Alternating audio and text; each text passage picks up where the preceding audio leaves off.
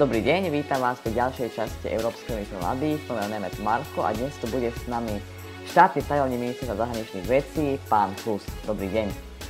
Dobrý deň, prajem. Začať ako úplne jednoduchou otázkou. Vy ste stali asi štátnym tajomníkom po novej vláde. Ako vyzerá váš normálny deň pracovný? No, musím povedať, že je dosť aktívne plánovaný vopred. Eh, ja zastupujem naše ministerstvo a vlastne Slovenskú republiku v tzv. Rade pre všeobecné záležitosti, čiže pomerne značná časť pracovných aktivít smeruje do tejto agendy. Okrem toho mám na starosti eh, rezortný krizový štáb a zastupujem naše ministerstvo na ústrednom krizovom štábe, čiže to je tiež pomerne veľa rôznych aktivít, eh, ktoré v tejto súvislosti realizujem. No a potom e, sú tu aktivity, e, ktoré bezprostredne súvisia e, s európskymi témami, keďže som štátnym tajomníkom pre európske záležitosti, tak robím tzv. šerpu pre pána premiéra a to sú ľudia, ktorí vlastne akoby sprostredkovajú informácie pre svojich lídrov exekutívy, snad s výnimkou Francúzska, kde je to prezident, sú to všetko premiéry a premiérky, respektíve kancelárka a mojou úlohou je vlastne byť v permanentnom kontakte s premiérom k týmto témam. Dnes si teda pripomená Deň Európy. Ako hodnotíte vstup a čo je podľa vás najväčšou výhodou Slovenska po vstupe? No ja som tá generácia, ktorá sa neskutočne tešila z roku 2004. Uh, bol som prvovolič v roku 98, keď sa rozhodovalo o našom vstupe alebo nevstupe v rámci tej pomyselnej prvej vlny ktorá sa potom o 6 rokov podarila, takže musím povedať, že som tak trošku osobne zainteresovaný do toho, že sme členským štátom Európskej únie. A keď ste sa pýtali na moje pôsobenie na ministerstve zahraničných vecí, tak moja stáž tam prebehla práve v roku 99, to znamená v čase, keď sme boli prizvaní na rokovania o vstupe do Európskej únie a ja som bol práve na sekcii pre európske záležitosti, takže považujem za moju osobnú výzvu, aby sme si ten vstup a naše členstvo v Európskej únii nielenže chránili, ale ho rozvíjali do podoby čo možno najaktívnejšieho členstva a aby sme spolu prispievali k tomu, že sa Európa bude ako kontinent uberať želateľným smerom. Čiže takto vnímam aj dnešný deň Európy a pre mňa je to veľký sviatok. Vy ste boli aj pri zostavovaní vlastne programu, programu vlády. Aké sú priority ministra zahraničných vecí? Tých priorít je samozrejme viacej, ale uh, my sme v našom programu vyhlásení vlády chceli hlavne zdôrazniť, že by sme chceli získať uh, opätovne akýsi zahranično-politický konsenzus, ktorý sme tu v minulosti mali, kedy nikto nespochybňoval naše členstvo v Európskej únii a v Severoatlantickej aliancii. Bohužiaľ toto sa najmä posledné 4 roky predchádzajúcou vládou vytrácalo. Nie len preto, že tu máme extremistickú opozíciu, ktorá úplne otvorene spochybňuje naše členstvo v EÚ a aj v Severoatlantickej aliancii, ale aj niektoré vládne strany uh, sa veľmi zvláštnym spôsobom stávali uh, k rôznym problematikám v tejto súvislosti. Uh, nie je žiadnym tajomstvom, že veľkú kritiku zožal napríklad vtedajší predseda Národnej rady Andrej Danko, ktorý tak ako dnes podpísali najvyšší ústavní činitelia deklaráciu o našej zahranično-politickej orientácii, tak takto ju podpísal v minulosti aj on a následne sme ho počuli rozprávať zvláštne veci, a to som sa ešte veľmi diplomaticky vyjadril v Ruskej dume. A podobných e, úskokov a zvláštnych prípadov sme za tie 4 roky zaznamenali veľa. Čiže našim hlavným cieľom v programu vyhlásení vlády bolo práve nastaviť to tak, aby nikto nemohol spochybňovať, e, že sme dôležitým členom Európskej únie a že naša perspektíva sa spája s týmto spoločenstvom a že našu bezpečnosť a ochranu zabezpečuje Severoatlantická aliancia. A som rád, že sa nám to vo veľkej miere podarilo. A keď som si, si čítal analýzy uh, rôznych uh, ľudí, ktorí sa zaoberajú touto problematikou, tak ma úplne potešilo, že našu zahraničnú politickú a európsku časť uh, pochválili a v takomto duchu chceme 4 roky pracovať. Vy ste aj pre denník N spomenuli, že by ste vedeli predstaviť spoluprácu napríklad s adminmi Zomri, alebo tak povedať s influencermi. Ako to má vyzerať, táto spolupráca? Tak priznám, že s adminmi Zomri sme sa ešte nestretli, hoci teda uh, otvorenú ponuku na spoluprácu majú. Uh, realita je ale taká, že s viacerými youtubermi už komunikujeme, aj ľuďmi, ktorí sa špecializujú na sociálne siete. Uh, dokonca sme urobili také malé pracovné stretnutie, kde boli uh, viaceré štátne inštitúcie, aj mimovládne organizácie, kde sme si povedali, že kde sa momentálne nachádzame, pokiaľ ide o hybridné hrozby, pokiaľ ide o strategickú komunikáciu. A mal som veľmi dobrý dojem z toho, že je tu veľká vôľa začať aktívne na tejto téme pracovať.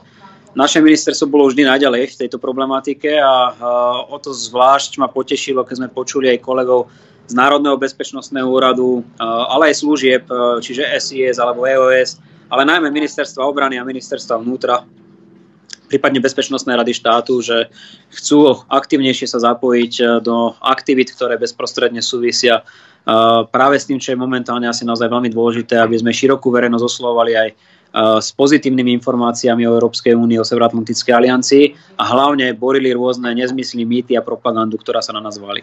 Ak si to vieme predstaviť, že napríklad youtuber bude hovoriť o členstve v EÚ, alebo ako to bude konkrétnejšie? Viem si to predstaviť tak, že my mu dáme k dispozícii informácie, ktoré máme, čiže napríklad teraz veľmi aktívne komunikujeme o budúcom viazočnom finančnom rámci, čiže o rozpočte Európskej únii. A on by si to vedel rozobrať na drobné a podať to takým spôsobom, aby oslovil svoju vlastnú komunitu ľudí. Pretože keď som toto pre Denigen spomínal, ja som práve hovoril o tom, že musíme sa pokúsiť vystúpiť z tej našej pomyselnej bubliny a osloviť aj ľudí, ktorí oslovujú úplne iné skupiny obyvateľstva, ako sa to darí po oficiálnych linkách v rámci jednotlivých ministerstiev alebo iných rezortov nám.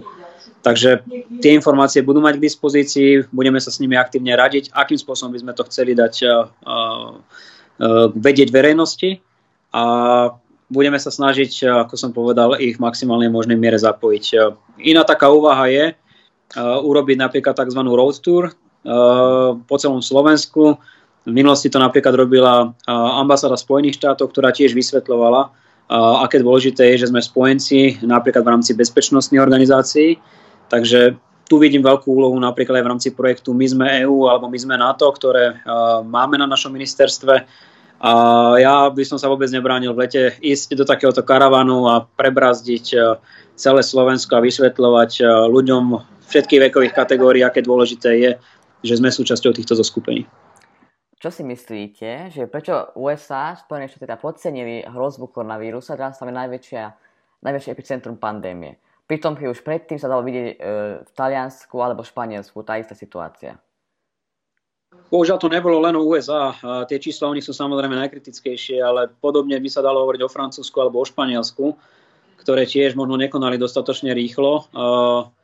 Pre mňa bolo trošku také zaražajúce, som sa práve pred pár dňami rozprával s mojim kolegom, šerpom francúzského prezidenta, ktorý mi povedal, že Francúzsko otvára školy od 11. maja, na čom by nebolo nič zlé, uh-huh. ak by tie čísla neboli výrazne horšie ako tie, ktoré máme na Slovensku a my pritom s takouto iniciatívou ešte stále otálame.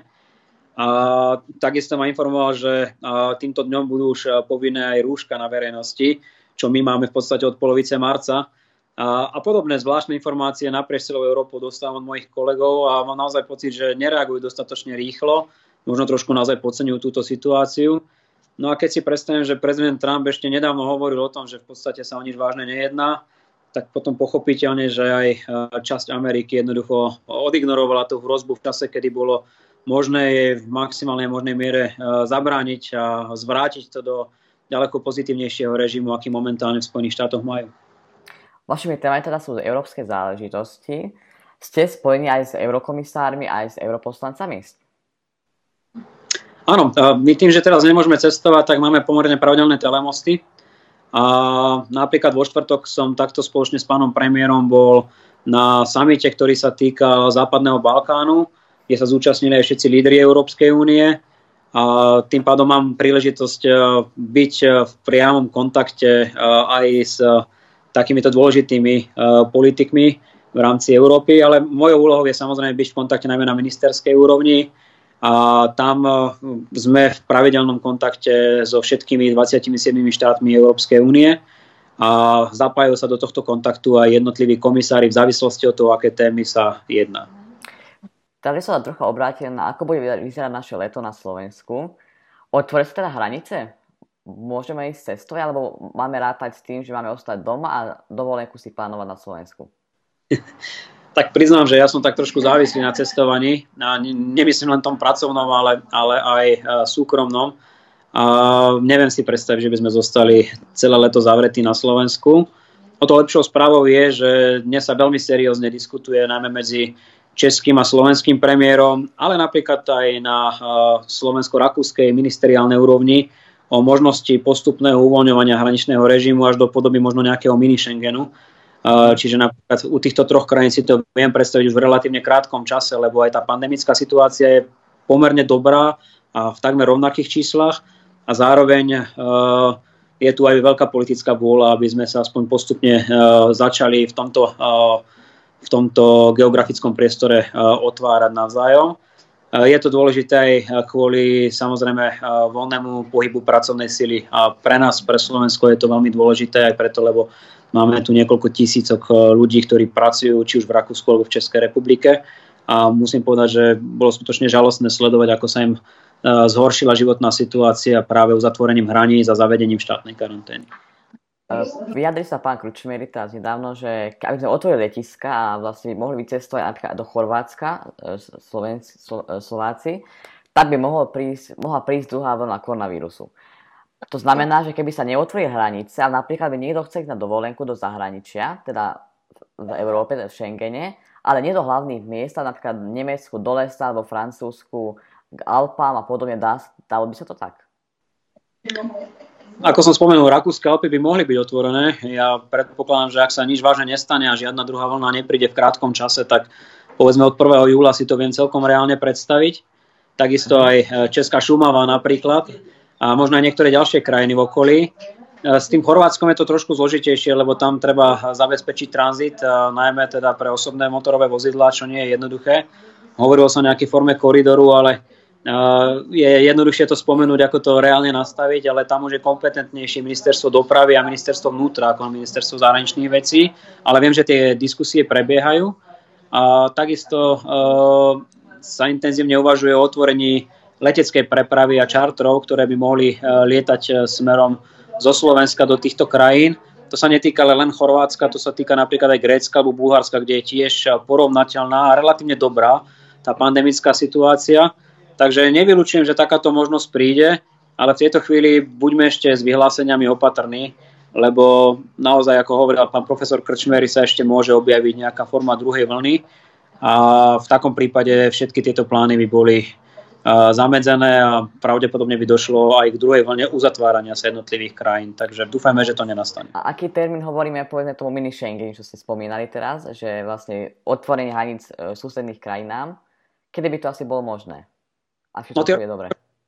Čiže ak e, sa naozaj nič vážne nezmení, e, pokiaľ ide o dobré čísla, ktoré jednotlivé krajiny majú, tak ja si myslím, že budeme pripravení e, v priebehu najbližších týždňov otvoriť tie hranice, alebo aspoň zvolniť ten režim tak, že by boli o mnoho priepustnejšie, ako je tomu v súčasnosti.